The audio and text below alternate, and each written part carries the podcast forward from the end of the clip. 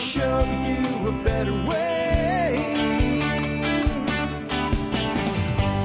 You don't have to be another face in the crowd. You don't have to live the way they tell you. Hi folks, it's Jack Spirko with another edition of the Survival Podcast. As always, one man's view of the changing world, the changing times, and the things that we can all do to live a better life. If times get tough, or even if they don't. Coming to you once again from Hot Springs Village, Arkansas, high atop the Highway seven Ridgeline from T S P N, the Survival Podcast Network headquarters. Today is Thursday, December the first, two thousand eleven. That means it's the first day of the last month of the year. And uh, jingle bells and ho, ho, ho, and the holiday spirit and all that jazz. But that means the year's almost over. The year's almost over. Remember in January, I said the year just started, but it's going to end before you know it. Are you working on personal liberty and independence? Well, how to work out for you this year. I hope you've moved further down the scale toward greater independence and liberty this year. Because if you're not moving in one direction, you are moving in the other. Uh, on the note of personal independence and liberty and self-sufficiency and self-reliance, imagine this. One day you're sitting in your house and uh everything's hunky-dory. The air conditioner's humming or the heater's churning out heat, depending on what time of the year it is. The lights are on. Mama's cooking. The T V's going. Everybody's happy. The kids are playing video games. And boom, power goes out. Now, there's a lot of reasons this could have happened. An ass clown could hit a power pole and maybe you're down for an hour. Or a big storm might have moved in and maybe you're down for a week or more. Either way, wouldn't it be great if right after that happened, you either went outside and did something or you just heard and then the lights came back on because you had a backup generation system. The thing about backup generator systems, and I've been, you know, folks, self-reliance, self-sufficiency is my life. It's what I do. And it's one place where sometimes I feel over my head. I've been talking to some salespeople lately about a large standby generator system that'll just come on instead of the independent systems that I usually have to manually start up and run myself. And I felt very misled. And I'm telling you, after talking to today's guest, I know I was, and uh, I don't want that to happen to you. So I've got standing by on the line Mister Chad Kuntz, who is an electrical engineer, and he's been working for a large utility for ten years as an electrical engineer. And he's been making the same decision for himself and navigating through the choices, and he's put together a great outline, and he's going to come on the air in just a minute, and he's going to help us navigate this as well. So if you want backup generator systems for your home, whether you want something with small, portable, or move to a full standby system, we're going to cover all of that stuff today and understanding how to make the right choices for yourself and not be misled by somebody that just wants to sell you the biggest system that they have. I'll have Chad on in just a second. Before we do that, though, let's go ahead, take care of our sponsors. They do a lot to help take care of you. Sponsor of the day number one today, Backyard Food Production dot com. That's Marjorie Wildcraft, who has her little operation down there south of Austin, Texas. And she has a D V D called Food Production Systems for a Backyard or Small Farm. I told her the name of that D V D should actually be How to Turn Your Property into a Food Production Machine, because that's what she's done. If you look at her D V D and you see the amount of food she's producing, it will blow you away in the innovation that she put into the systems that do the work for her. If you want to know how to do that yourself, get a copy of this D V D. And hey, let me tell you this. If you've got a friend or a family relative or somebody that's into gardening and homesteading and all, but kind of not really the perma or the uh, home the uh, preparedness thing, this would be a great gift and help them make the transition over so that not only do they have the garden, but they're being a well-rounded, prepared individual. Uh, and it is the time of year for gift giving, so just a thought there. Next up today, Fortress Defense Consultants, Frank Sharp Junior's operation. You know, I always tell you that you need ammo to go with your gun. Well, the other thing you know you need to go with your gun is training. It's great that we have weapons to defend our home from anything from a common burglar to a societal breakdown. But you have no idea what the stress is going to be like when you end up in a situation that is indeed life or death. And maybe it's not life and death for you, it's life and death for somebody that you care about, and you're called on to defend them. And you need the training to go along with the tools. And even if you've been to training, if you've been to training, you know how valuable it is. The people that go to training once go again and again and again. The people that have never been always put it off. That tells you something about the value of training. So whether it's with Frank and Fortress Defense Consultants or you find a good school near you, make sure you're getting some training. But I can't recommend Frank's operation highly enough. Get in touch with him. He has great courses all the time. Remember, if you have a group, let's say half a dozen people or more, put some guys together at work, local range, something like that, Frank will bring the training to you. You don't always have to go to the trainer. The trainer will come to you. How cool is that? Fortress Defense Consultants. Get by there today and check out their class schedule. Get in touch with them if you want something custom. Uh, if you want not just somebody to come out and, and train you, but you want specific things, tell them what you want. They will put together a, a core of material and a course for the time and the covering the subjects that you want. Uh, next up, remember, you can connect with me on Facebook, YouTube, and Twitter. And Survival Podcast is now featured on the Prepper Podcast Radio Network. Last but not least, do consider joining the Member Support Brigade. You do that, you get exclusive content available only to members. And this is December, right? So I'm running a sale. What's the sale, you ask? Well, glad you asked. It's thirty dollars for your first year of Member Support Brigade. Uh, if you go online, you can just put in a discount code when you when you sign up. The discount code is SNOW. Uh, there's a full post about it I'll link to in today's show notes that I put out on the blog yesterday, detailing all the details about it. If you pay by check or money order, you can you can use the form and just write SNOW on the form. And uh, it is new members only. It's very, very complicated to take an existing member paying by PayPal and renew their account early. I have on my strategic objectives for twenty twelve to have a coder come in and custom code that option. Until that, I can't do these sales for existing members. I'm not being A T and T and being a jerk and, and, and not, you know, extending a sale to new members. Trust me, I'd love to. It would be great for us. Uh, as well as for you. So that's not what it's all about. But new members, great deal. And I just wanted real quick to remind you guys some of the stuff you get. You know, I say all the time you get discounts to vendors. Well, it's now thirty-two different vendors giving you discounts. Uh, two of them are really big. Free lifetime discount membership is Safe Castle's Discount Club. That's worth forty-nine bucks. That's completely free and it's a lifetime. Uh, so that covers the entire cost of membership. That you profited uh, nineteen bucks right there. You get a free premium membership with Western Botanicals. That's fifty dollars a year. So there's another fifty bucks. So there's ninety-nine dollars right there in value for a thirty dollar one year membership. Now the, the discount membership with Western Botanicals, when you renew, it's supposed to be fifty dollars a year. If you decide to keep it in your second year, it's twenty-five bucks to renew it. So that's that's a great deal. But I wanted to tell you about the ebooks you get today. Planting Trees the Low-Cost Easy Way by Jason Akers, value six ninety-nine. How to Build a Top Bar Beehive, value six ninety-nine. Basics of Sprouting, six ninety-five. Building an E PAC Kit, twelve ninety-five. These are the values of these books if you had to go out and buy them. Getting Your Household in Order, six ninety-five. Building a Traditional Clay Oven, value eighteen dollars. Building Aquaponics Systems, value eighteen dollars. Secrets of Ballistic Striking for Valerie Asanoff, value eleven ninety-five. The Glycation Factor by Doctor Gregory Ellis, fifty bucks is what that ebook's selling for. It's an amazing five hundred page thesis on, on the glycation factor and cutting edge nutritional science. fifty bucks, you get it free. And How to Build Your Own Residential Wind Turbine, value fourteen ninety-nine, free. All those books are free. So that's the value prop that the M S B has. Uh, that's supporting the show with the sale price at twelve cents an episode. So consider joining the M S B this month as part of the festivities of the holiday season. That's about as long as I'll talk about the sale in any coming editions. I'll just remind you over the next couple of weeks that it's going on. With that, I've got the housekeeping wrap, wrapped up, and I'm ready to introduce our special guest today. Our special guest again is Mister Chad Kuntz. He is an electrical engineer for a large utility. He's been there for ten years. He designs substations uh, for generation facilities with backup power systems. So it's what he does for a living. He's here to talk to us about doing it in our own homes. Chad, welcome to the Survival Podcast. Oh, thanks for having me on. Hey, so, I mean, I'm really glad you reached out to us. This is like a really hot topic for T S P, and it's something that I have kind of limited knowledge with. I have a couple generators for the house. I've actually been looking for a whole house generator myself, so I am... Uh, really excited about having you on today to, to help not just the listeners but myself uh, with some decisions I'm going to be making. But when we're looking at types of generators, how do we make that decision between, let's say, portable generators and whole house?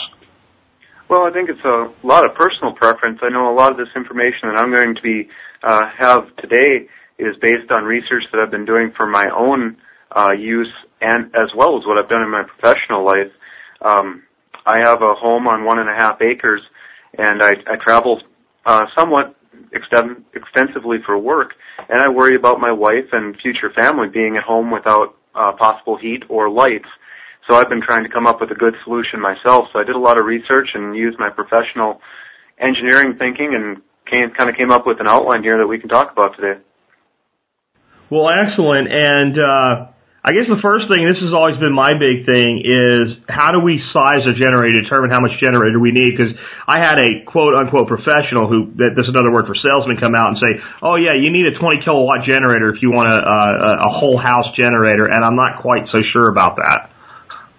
Well, I, I would have to agree. I don't think there's a whole lot of homes in North America that would actually require a twenty kilowatt generator as a whole house backup source. Um, I know one thing that I use in my personal mind is you have to uh, balance between, do you want to run, live your life like there's nothing happening, or do you want to realize that their grid is down and you have to be a little conservative with your energy usage? Uh, so the first things I look at are uh, the specific loads that you have in your house that are real important. Um, I know, I believe you have a well pump on your home there. Uh, that's a big one. How that's a huge one. Pump? That's that's one of my huge things, and it's not just about the draw, which I don't remember, but it's it's fairly significant. But it's also it's a critical system for me because if I don't have uh, the ability to run that, not only am I out of power, but I am out of water. Right. So I look at Uh, well pump or water supply, and then heat and A C. And for myself, I live up here in the northern part of uh, the U S, and we get extremely cold, so the heat is more important for me.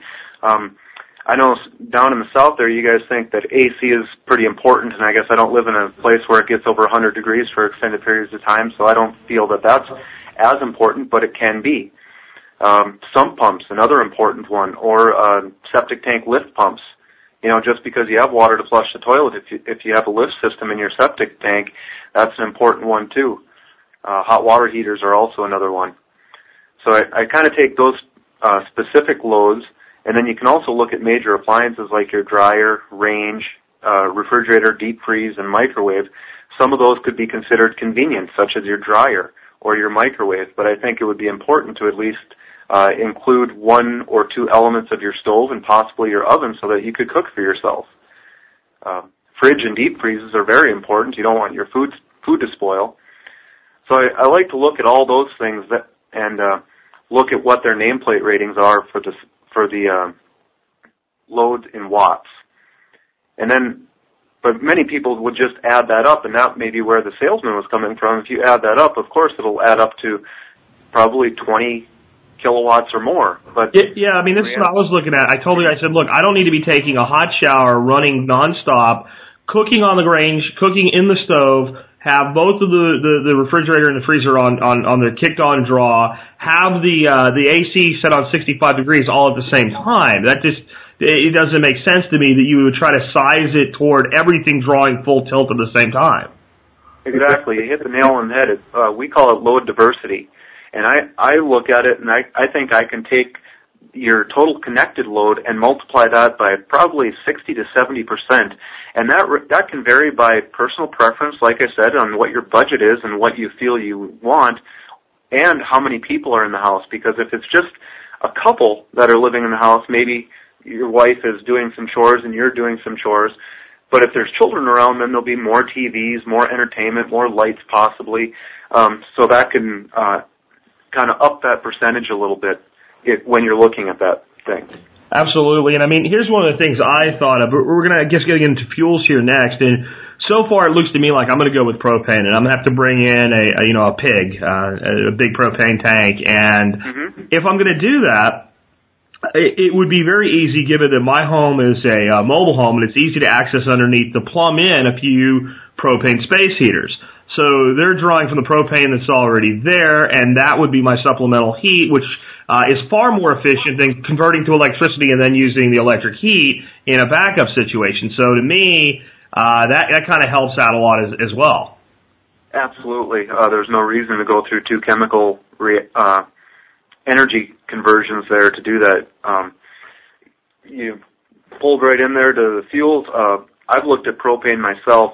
Uh, personally, I have natural gas plumbed in my house. I have installed a propane generator in my professional career, and I, a few stumbling stones that I learned about is, you know, the great thing about propane is it's clean burning and it stores forever.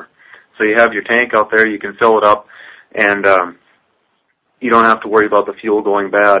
I, the few uh, bad things that I've come across or thought about with propane is it is a pressurized tank of explosive liquid. There is a bit of a hazard there. Not a, I don't feel it's a large hazard, but it, it is. Um, and you can't um, readily go and fill the tank yourself to refuel or resupply where you could with a liquid fuel. So that's a, a couple downfalls of it.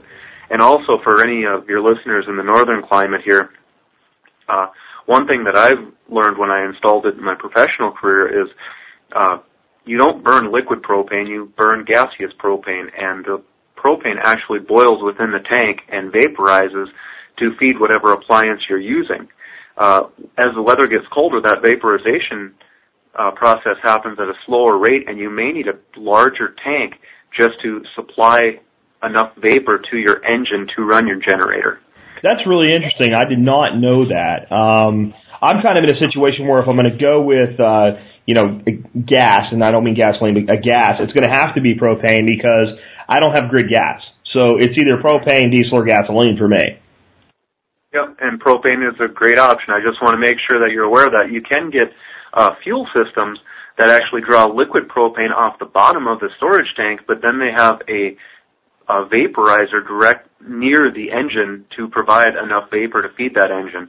And one thing to consider about propane, too, and this is just an F Y I, is when I bought it, I realized that the, the engine on this propane generator was the same engine that uh, it's an eight point one liter G M V eight engine, and I thought, wow, this is really derated for horsepower. And the uh, salesman noted to me that propane has a lower energy density than gasoline. So if you're going to get a certain size generator, it may be a larger size engine than what you're expecting, um, and that's not really a, a downfall at all, but it was just something that shocked me at the time. Yeah, I mean, because one of the things I've considered as a, a secondary option would be to go with diesel. Uh, you can store diesel for quite a while, and I have two diesel vehicles, so rotating the fuel wouldn't be a problem, and it's easier to bring in and out myself, and it would save the expense of a tank install and, and what have you. And there's other ways I can do backup heating and still save on the electrical draw. So I, I, that's why I'm kind of still up in the air as what to do.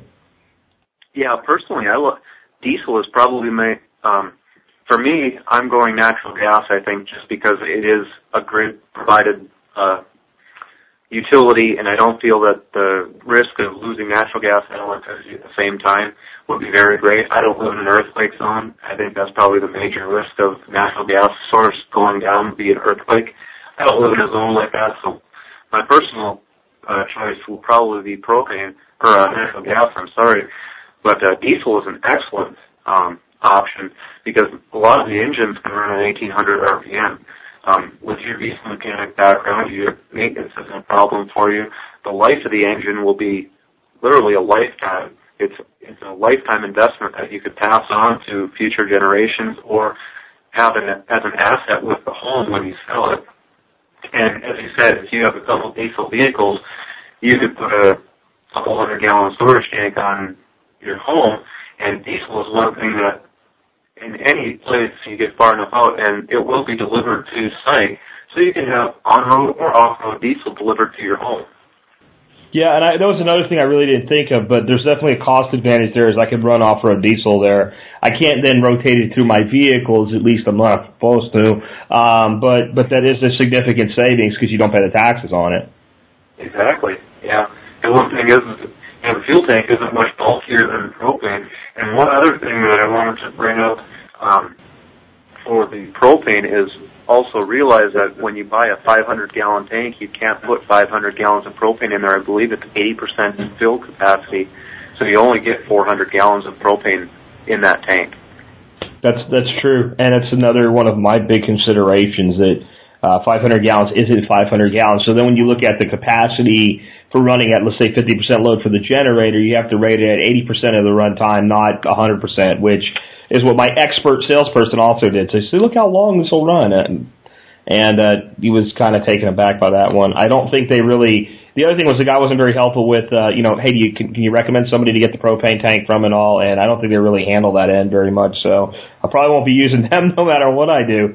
Um, now that's what I've run into, too, is the, the generator place usually does not have a lead on the propane. A, a coal, uh, fuel co-op or a fuel supply place would be the best place, and you can rent or purchase propane tanks. So. Yeah, we were able to find it, but it just kind of bugged me that they didn't have any expertise there because that's kind of their, to me, that's kind of like a whole solution thing. I don't want to beat the guy up too much or anything, but that's just kind of how I felt. But so, I mean, he probably wouldn't also, he probably wouldn't be plumbing the propane tank to the generator himself either. That would be another subcontractor. Correct, correct. So there was no total solution there. So what are your thoughts on gasoline? Um, gas is just fine. You know, it has the same benefits really as diesel. as most people drive gasoline cars, so surge rotation is uh, pretty easy. Uh, a couple of the bad things are is the fuel may not be available during a power outage, and uh, it's kind of volatile and has a short shelf life. But if you can do that rotation through your uh, vehicles, and again, you know, depending on where you live and what your local uh, regulations and uh, laws are, you maybe want to have a hundred-gallon tank installed at your home, and you could fill up your uh, cars and have that for your uh, generator as well.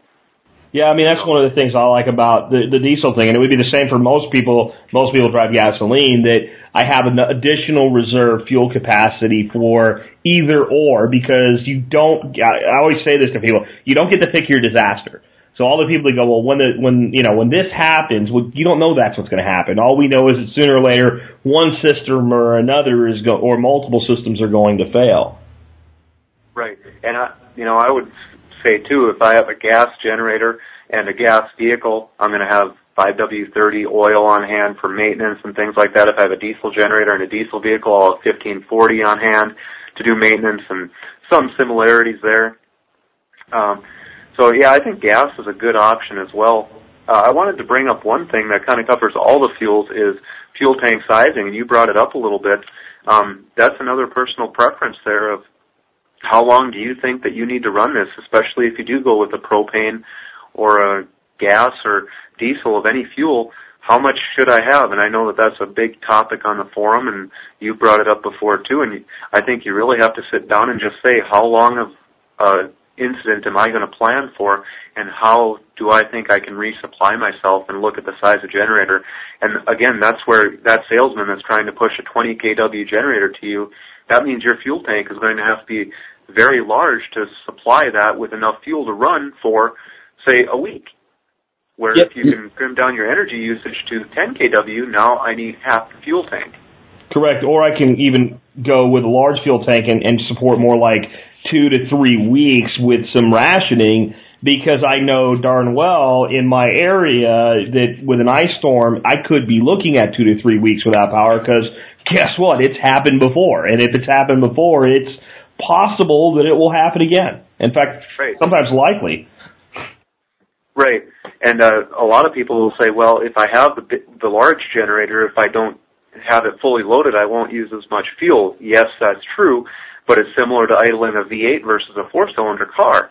Even idling, it will burn more fuel, and that's uh, one thing to look at when you're sizing that fuel tank. Yeah, and I, I think your your number of ten K is closer to what I, I was actually kind of doing my own numbers, and I came to a conclusion of about twelve to fourteen K would be more than sufficient, and with a little bit of headroom. And the fuel fuel utilization, even at half load or even at comparable loads, you're right, is definitely lower. Yep.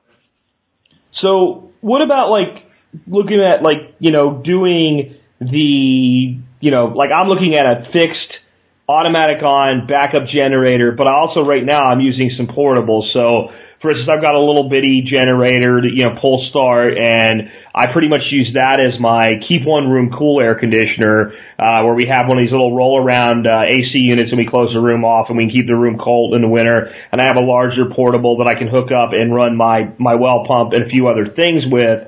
But I, I, I'm not really in love with that, because it's kind of a, I mean, I've had nights where the power went off and we threw a couple logs on the fire and went, man, I really don't want to go out there and do this. So kind of making that choice, is it, if the budget's there, go ahead and do it, or are there ways that you can extend that, or, you know, what have you? Because I, I know that every time there's a disaster, I see people go out and buy generators, and most of these people don't even know what to do with them. Right. Uh, I think if, if the budget allows, if, if you have probably around three thousand to four thousand dollars to spend in your budget, I think a fixed auto transfer switch would be the best choice. For some of the reasons that you said there, um, one thing, I think it's an asset to the home. Uh, there's less less risk of theft as it's connected to your home and not just on wheels, as someone can throw it in the back of their pickup. Uh, and again, if it's bad weather or you're not around, uh, how many how much capability does your uh, significant other or family have? They don't have to worry about it with a fixed auto transfer switch. It's a twenty second wait. It comes on. When the grid comes back, it'll turn off. Um, I think there's a lot of advantages there if the budget allows. I, I agree. And I mean, another thing is the fact that the power will come on when nobody's home means something to me too. I had uh, a time where my whole family was on vacation, and we had one of our deep freezers out in the garage in Texas, and it was about one hundred ten degrees out. And when we came home, most, you know, the food in the, it, it was, you know, debatable whether it was bad or not, but I certainly wasn't going to risk it because it had been off for about eighteen hours. And yeah, a freezer will hold cool for a while, but not in a hot garage. And everything was defrosted uh, and warm to the touch. And had I had a backup generator at the time, that just wouldn't have happened. So the cost right there, I mean, it was, there was a bunch of deer meat in there. There was, you know, hundreds of dollars worth of meat lost. Well, you know, there's right there, there's the generator paying for, you know, ten or twenty percent of itself in one event. Yeah, and some of the features, I've even done some research, and uh, I, I'll just throw out a brand name. Cummins Onan is a pretty large, reputable um, generator supply. I mean, everyone knows Cummins diesel engines. Uh, they also do home whole home generation systems, and they have a control panel that you actually put in the house, and it'll actually send out uh, text or email alerts to you when the power does go out, and you have control over that through a website. So if, if you are on vacation and the power goes out and the generator starts, you do you can actually turn the generator off if you prefer, or you just know that an incident has happened, and you might contact someone locally and say, hey, can you go over and check out my house and make sure everything is okay? Yeah, it definitely beats my low-tech detection method that I used when we were, you know, we weren't living up here in Arkansas yet, and the house would be three months without us coming in, and I didn't know if, you know, the freezer could go off, the food could spoil, and then the freezer could refreeze, and we could come up here to use that food and then not know that it had done that. So my low-tech method, which I thought was actually kind of clever, is I came up with this. You get a, a two-liter soda bottle, and then you freeze, you fill it halfway with water, and you freeze it. And then you set it in your freezer upside down. And if it fully defrosts, the water will all be settled to the bottom of the, or you know, which will now be the uh, the the neck of the bottle instead of up top in the in the uh, in the base. So that was that was like my only way to know if uh, if uh, maybe the food had been contaminated. I figured if it didn't defrost, then the food was probably safe. Uh, I sighed there, but it would have been much better to just have a generator kick on and take care of things. That is a good kid solution right there. Yeah, I was I was kind of proud of it actually, I was, and it kind of happened by accident the way that I found it. But we'll just keep going. You also have on your uh, generator uh, outline here uh, P T O portable. You want to talk a little bit about those? Yeah, um, that was uh, a while back. That was actually my preferred choice because I have a small twenty-four horse uh, John Deere utility tractor that has a five hundred forty R P M P T O shaft, and I could. You know, that I thought it was a great option. I said, yeah, I already have a power head that I already keep maintained. I know will start all the time. Um, so I would just buy a small P T O generator. But I, I, I've come up with a couple detractions from that solution. Is number one is then my tractor is tied up, and I can't use it for moving snow or any other chores that I may want to do around home. Uh, second, I have to leave my tractor outside, which is somewhat of a danger with the spinning P T O shaft. If uh, a neighbor kid or somebody came by and didn't know the dangers of a spinning P T O shaft, um, I, and then third is my wife wouldn't be able to connect it up if I wasn't home. So that kind of took a lot of the uh, pros away for me personally. But uh, I think if, if you're uh, on a large farm, and you want a large uh, generator around here, that was around this area. Um, that was the end-all, be-all for a long, long time, was to have a P T O generator and just use one of your utility tractors. Uh, if you do have two tractors on a, on a farm or something, it's a great solution. Absolutely, and, and it, it saves you quite a bit of money. It does, because you're not buying that other engine, and like I said, you're you're already maintaining the engine and know that it'll start and have a good battery and whatnot, so uh, you don't have to worry about that. And that's one of the detractions against a, a still portable generator is you have to exercise these once in a while, and you have to make sure that the gas in the tank and the carburetor doesn't go bad. So you really should be running once a month. Well, that's a, just one more thing on your to-do list. With a fixed auto transfer switch, uh, typically they have a battery charger connected that feeds off grid power and keep the battery charged. They'll have an exercise uh, time that will do that every thirty days or so, and you can choose non-load exercising or It, it will load up and exercise itself with putting your home load on. So it exercises the generator head as well as the engine. Yeah, I mean, that was one of the things that uh, the uh, the sales guy actually told me that I thought was really uh, a great feature of the auto-on generators where they'll they'll basically power themselves up once a month and, and run load if you want them to for a certain period of time so that they stay in shape. And you don't have to remember to do that. Where with your, you know, you're right. With my portables, I go out and I start them. I have it on the calendar. I go out and I start them once a month, and I make sure that they're all working. And guess what? Every once in a while, one of them won't start, and I have to fiddle around with it and figure out why. Um, so it's it's yeah, it's it's a big thing on the portables. Real quick before we move on to kind of the, the connection types, uh, one thing I kind of glossed over was what about carbon monoxide uh, concerns with your portable generators? If we have a fixed generator sitting outside of the house, I'm not really worried about C O two. Uh, but uh, if we are or CO, uh, if, if we have a, a portable generator, we can get into some trouble with those if we don't use them right. That, that's correct. You know. The, the fixed one, obviously, it's going to have a muffler on it. It will have carbon monoxide emissions, but it's outside. Uh, you'll try to locate it away from a window or air intake for your furnace or whatnot. Uh, a lot of people get themselves in trouble because of some of the detractions that we've talked about for portables. It sucks to go out in the middle of a thunderstorm and try to get a portable generator running in the rain. So they'll run them in their garage or nearby a house or, or a, a door or a window, and then you're you're pulling in all those nasty fumes from that internal combustion engine into your house. And, you, you know, it, it's called the silent killer because people go to bed and they don't wake up. And you don't want to have a tragedy like that happen to your family just because you were trying to provide for them during an emergency. Yeah, that, that definitely is a concern. So I would, you know, and moving over to uh, connections a little bit, definitely make sure you get a long enough cord so you can get that away from the windows and air intakes. And, you know, you're going to have to be outside. That's your choice.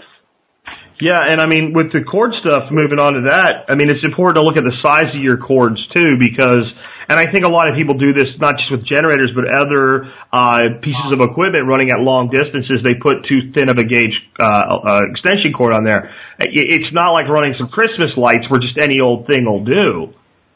Right. Many people aren't even aware of what gauge of wire is in the extension cords. They go to the hardware store and they look for the least expensive Uh, most economical cord they can, and a lot of times that can be a sixteen gauge or eighteen gauge extension cord. Um, I I fully believe that if you invest in a good high quality twelve gauge extension cord that uh, has a good jacket on it that stays flexible in the wintertime, um, I know I've used uh, it's called Froghide and it's a Carroll product. I believe Carroll is the manufacturer of it. They're expensive, but it's the best extension cord I've ever bought. I actually bought it in college when I had no money, and it's lasted fifteen years. Um, it'll probably last another fifteen more. They're, they stay flexible in probably minus thirty degree weather, and it's got a heavy enough gauge that you can actually run the appliances safely and not have to worry about overheating. Yeah, there's three things that I would say that you should never buy the cheap version thereof. One, power tools. Two, garden hoses. Three, extension cords. Uh, they always end up costing you more, uh, when you, when you go the cheap route with those three things. Uh, and extension cords, thin, thin gauge cords, um, can actually be a fire hazard. They, they can. And also, uh, if you have too, too thin of a cord, you'll have too, too large of a voltage drop to start maybe a large well pump or a sump pump. So that's another consideration.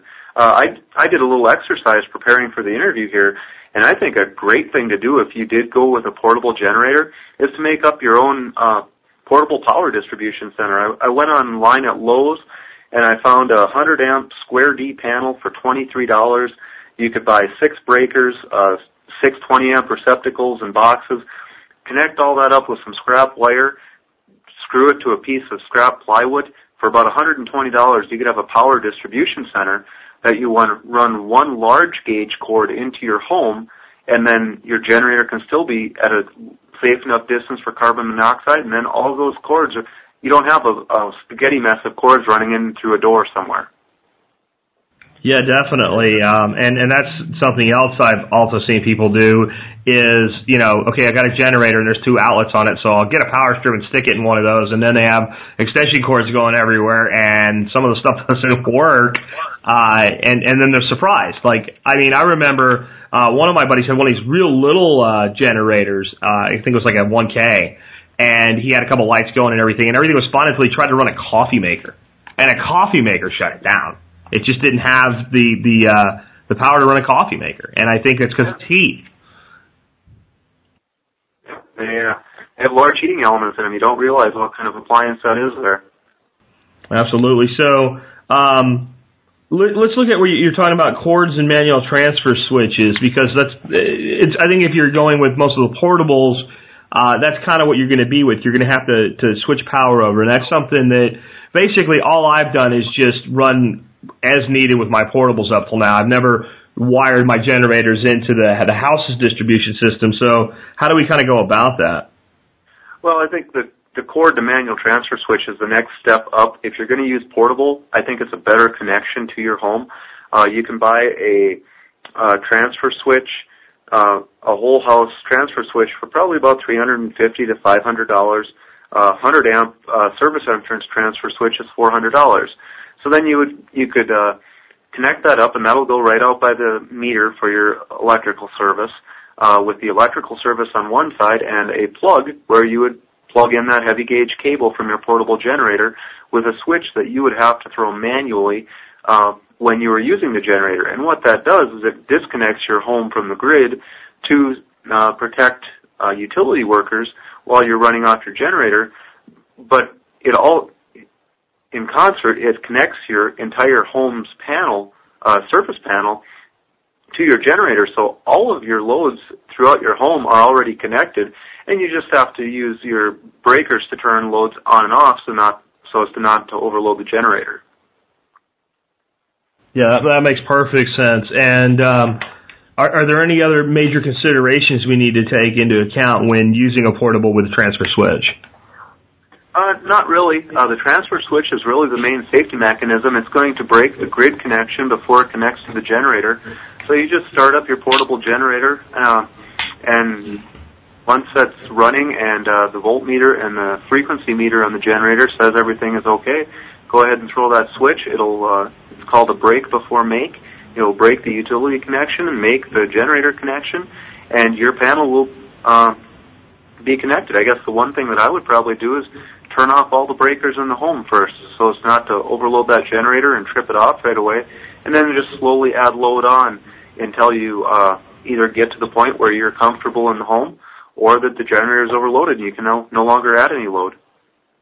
Yeah, um, that makes sense to me. What about if we want to move to kind of an auto transfer switch? Um, is there some of that stuff that can be done by the kind of the do-it-yourselfer, or is that where we go to definitely needing a, an electrician? Well, I don't want to. I don't want to say that it, uh, this is true in all localities. I know um, it, it changes between city, county, uh, municipalities.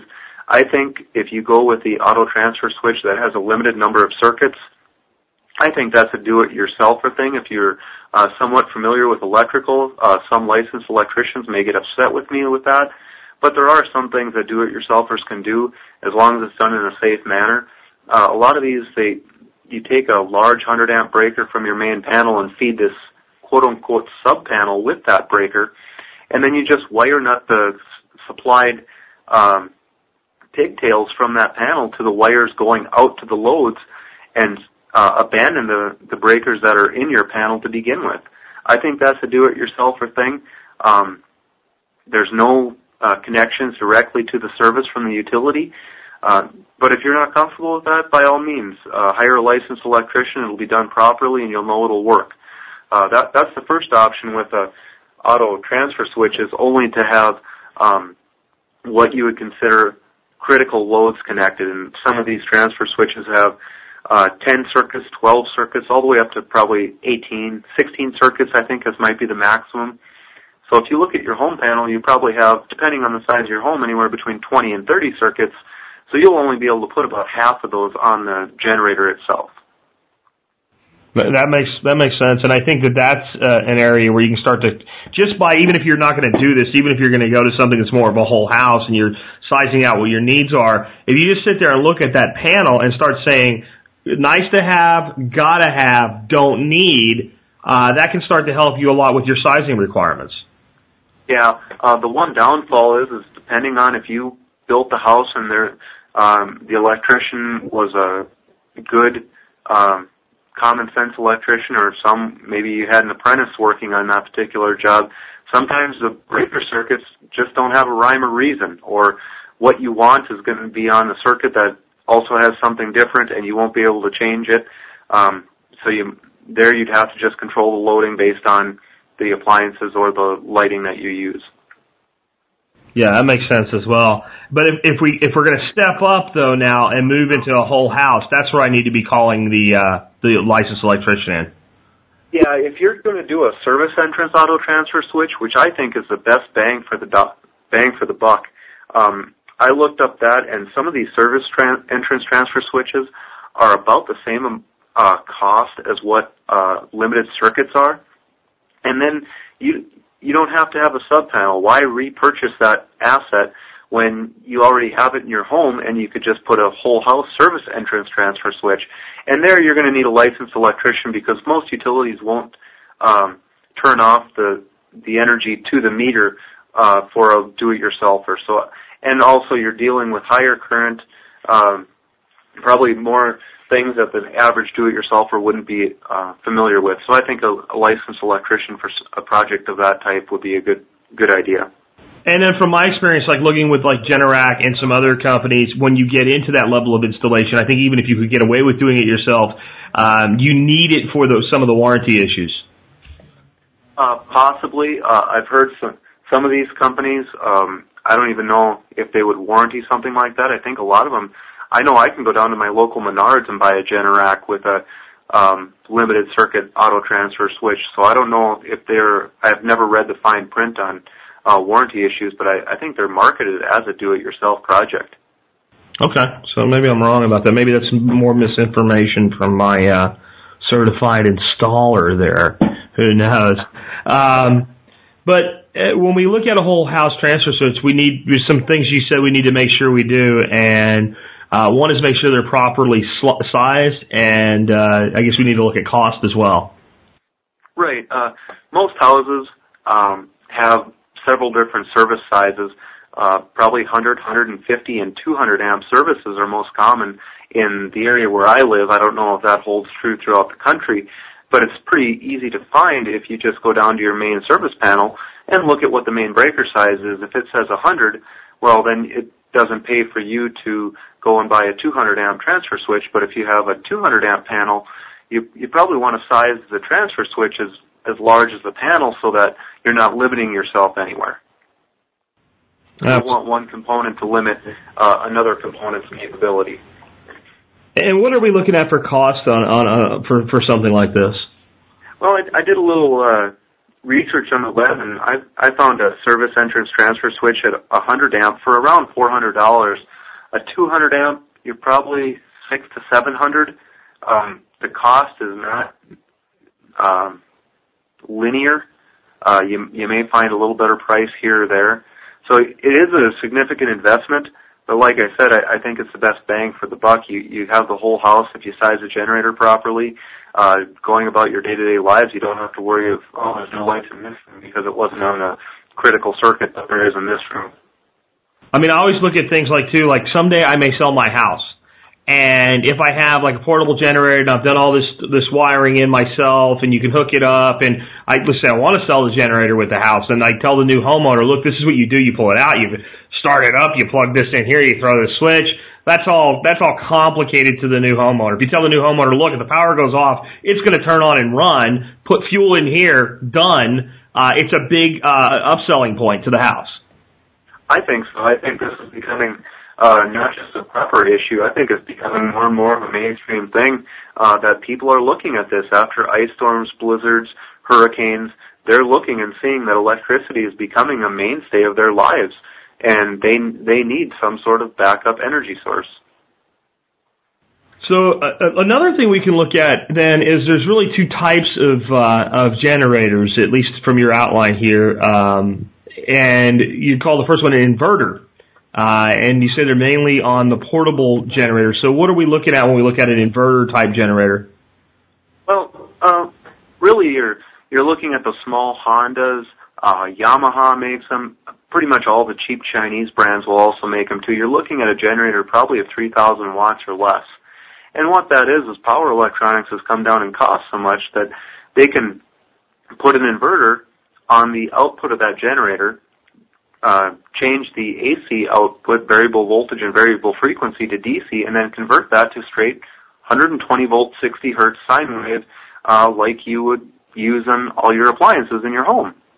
And the great upside of that is now that small engine doesn't have to run at a fixed R P M, uh, so it, they can slow the governor down and save fuel.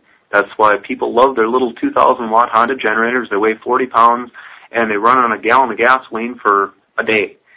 You know, it, it's a great, great thing, but it'll be on a smaller generator. Yeah, and they're really quiet, too, those little Hondas. They are. They're a wonderful little machine. Uh, personally, I think you have it right. Do a whole house, and if I could have a couple two thousand watt Hondas, if money was no object, they're great for camping and tailgating and any other event that you may want to. Absolutely, and then there's always the old two is one and one is none thing. So at least you got That's something if, you're, if, you're, if your larger system even runs out of fuel. Let's say you have a diesel or a propane or natural gas uh, major uh, backup system, and you go into a prolonged situation and you do use up all of your, your system, or the system breaks down. If you have a couple portables, you still have something. Yep, and people uh, don't – I know Hondas and the Yamahas are very expensive, but I, I think that there again it's a long-term investment. Um, I'd hate to, you know, I have some people that I'm friends with that feel two hundred fifty dollars, everybody should have one, and if it dies out in two years, that's great. You know, I, I can't argue with that logic too much, but I know that the Honda and Yamaha are going to be quieter, and I know that I have a service uh, uh, t- department at the local dealership that'll stand behind them real well, too. Yeah, I mean, I look at those and I say they cost like two to three times as much, and, and they're worth it. And so as long as you got the funds, I think they're the way to go. Uh, with yeah, better, it's all about budget. Yeah, but then again, if you could pick up a little, you know, fifteen hundred watt, two thousand watt generator from Sportsman's Guide for one hundred twenty-nine bucks, it's better than nothing. Yep, absolutely. Yeah. Um, one thing about the uh, inverters, some people may be concerned about harmonics. Um, since it is a... Uh, most likely a pulse width, pulse width modulated sine wave, uh, there are going to be some harmonics there. Um, however, if you're running a fridge or a well pump or something like that, induction motors tend to smooth out the current and don't care about that too much. Um, when you're not doing a variable frequency drive, when it's just an inverter like that, most of the time your induction motors will just cruise along just fine, not care, have a care in the world. And then electronics, that's the next uh, biggest concern for people. And I myself, I don't have that uh, concern with that. Maybe after this show airs, someone can correct me if I'm wrong. Uh, I know I'm not a, I wasn't the greatest in electronics in school, but you know, most computers and T Vs and uh, other appliances, they have a switch mode power supply that changes it down to five or ten volts D C anyway. So that's going to clean up any harmonics. Those harmonics are not going to get into your sensitive electronics in the first place. Yeah, I think I would agree with that from all the research I've done up till now. And I, I have to say, I've I've used a portable generator to run uh, things like uh, you know, a refrigerator or a freezer, and I, I haven't any problems. Yeah, and then the, um, we keep going down here. My second item is just the standard generator head. Uh, that's going to be your induction machine uh, that's excited, uh, provides a sine wave based on the input speed of the prime mover and voltage based on the excitation of the machine. Uh, two things you want to keep in mind there is that the best generators will have a automatic voltage regulator. What that does is it's a closed feedback loop, and it's going to measure the output voltage and try to keep it at uh, your nominal one hundred twenty, two hundred forty volts, so that you don't have spikes and dips in your voltage as your generator is running, and as you add load and subtract load. And the second thing, I guess, is really important for P T O generators, uh, probably not as much so as uh, other combined prime mover generators, is there's typically a frequency gauge on the generator as well. And here's where these generators uh, are at a disadvantage with inverters, is you need to keep the speed such that the frequency of the output is at sixty hertz. If you start Uh, trying to save fuel by running a tractor, especially in a P T O generator, or modify the governor on a portable to run at a slower speed, now you're going to run the risk of burning out your induction motors in your fridge, uh, pumps, I mean, anything like that. Yeah, I, I guess I really never really thought about that. It, it seems like you'd have to know what you were doing to do it with a portable, but it, it seems pretty easy to just run your P T O a little slower and think that's gonna that's gonna help things, but uh, apparently not a, really a good idea.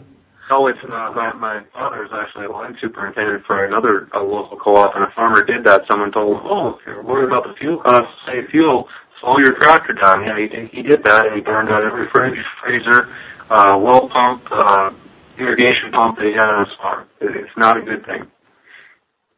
Okay, great. Um, so I guess our big ones then we're worried about with stuff like that are fridge, freezer, and well pump from your outline, but... The, the whole overall writing message is just don't do it anyway. Right. It's not, I mean, it's going to make your lights dim. It's going to, any electric heat that you have, it won't be putting out uh, as much uh, heat, and it's just not going to be good for uh, most things.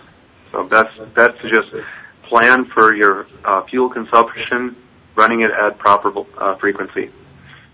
Okay, and then you have the last thing you have here is we want to make sure we get a unit with an automatic voltage regulator. Yeah, I, I kind of mentioned that earlier. Uh, that just means that it's going to regulate the voltage as you add or subtract load. Uh, as you add load, typically voltage will start dropping, so the uh, generator will add more excitation current to the machine. Uh, no input from the user needed. Uh, it's just going to measure its output voltage, and it, as it gets starts dropping lower, it will try to raise that voltage to the nominal set at the factory. Great. And you've got some references here for folks? Uh, yeah, you know, I, as I was doing my uh, research to come up with this information, because I had a lot of this in my head, but I felt I'd better do a good job for your audience, as most uh, interviewees do, uh, Generator Joe dot net has a lot of great information. They have a, um, a fuel comparison guide there and a lot of great information on that.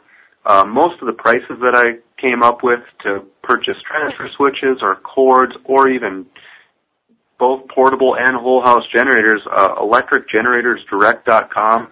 Seems like I, I can't say anything about the service. I've never purchased anything from them, but boy, the prices are darn reasonable. And then uh, one company that I like, uh, basically because I worked with them in my professional career, is Cummins Onan.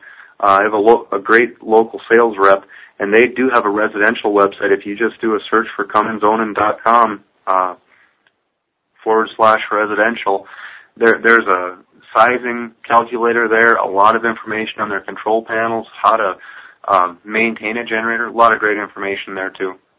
Well, man, I appreciate all the effort you put into this, uh, Chad. Thank you so much. Uh, it's been a great interview, and I'll make sure I put links to those three references in today's show notes. I'd also imagine that folks may have some questions for you, and they'll probably comment in the blog, and I'm sure you'd be happy to maybe uh, check in with those uh, after the show's been up for a day or two and maybe give us some answers on uh, the stuff that I didn't think of to ask you. Absolutely. You know, I'll I'll look at the comment section. I don't know when the show is going to air, but I listen every day, so I'll make sure to check out the comment section, and Uh, if anybody wants to contact me after the comments, maybe we'll get together and have a little email string, and I'm more than happy to help people out as long as it doesn't infringe on my personal life too much. I don't want to make my wife mad at me. Yeah, you always got to qualify that, and uh, the show is going to actually air on uh, Thursday of this week. Okay. That'll be the first of December, so uh, you're going to be kicking off the month of December. Cool. Well, folks, uh, with that, I mean, this has been great. Uh, again, Chad, thank you so much. Uh, you've helped me clarify some things. I think I'd pretty much gotten to uh, a conclusion uh, with my own needs here for a standby unit, and uh, I think you've really reinforced those and, and helped me figure out I'm on the right track. I'm sure you've done that for others.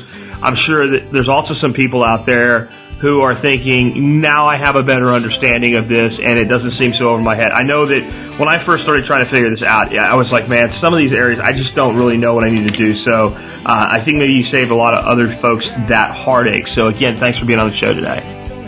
You're welcome, and uh, I'll throw it out that I will help you with any questions you have when dealing with those slimy salesmen at your home. I just think that guy's not coming back. Uh, but, again, thank you, and I appreciate that. And as I get closer to making a final decision, I'll run some things by you. Uh, so thanks again.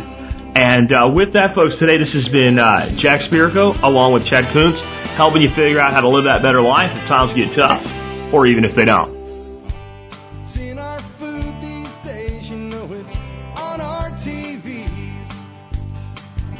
Sometimes we forget that we are what we eat. I don't know the answer. It's like there's nothing I can do. It's the price we pay, I guess, when we follow all the rules. There's a better way to do this.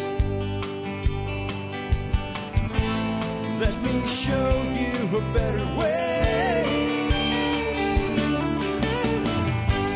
You don't have to be another face in the crowd. You don't have to live the way they tell you to. Make your own way and the others will follow. Revolution is you. Revolution is you.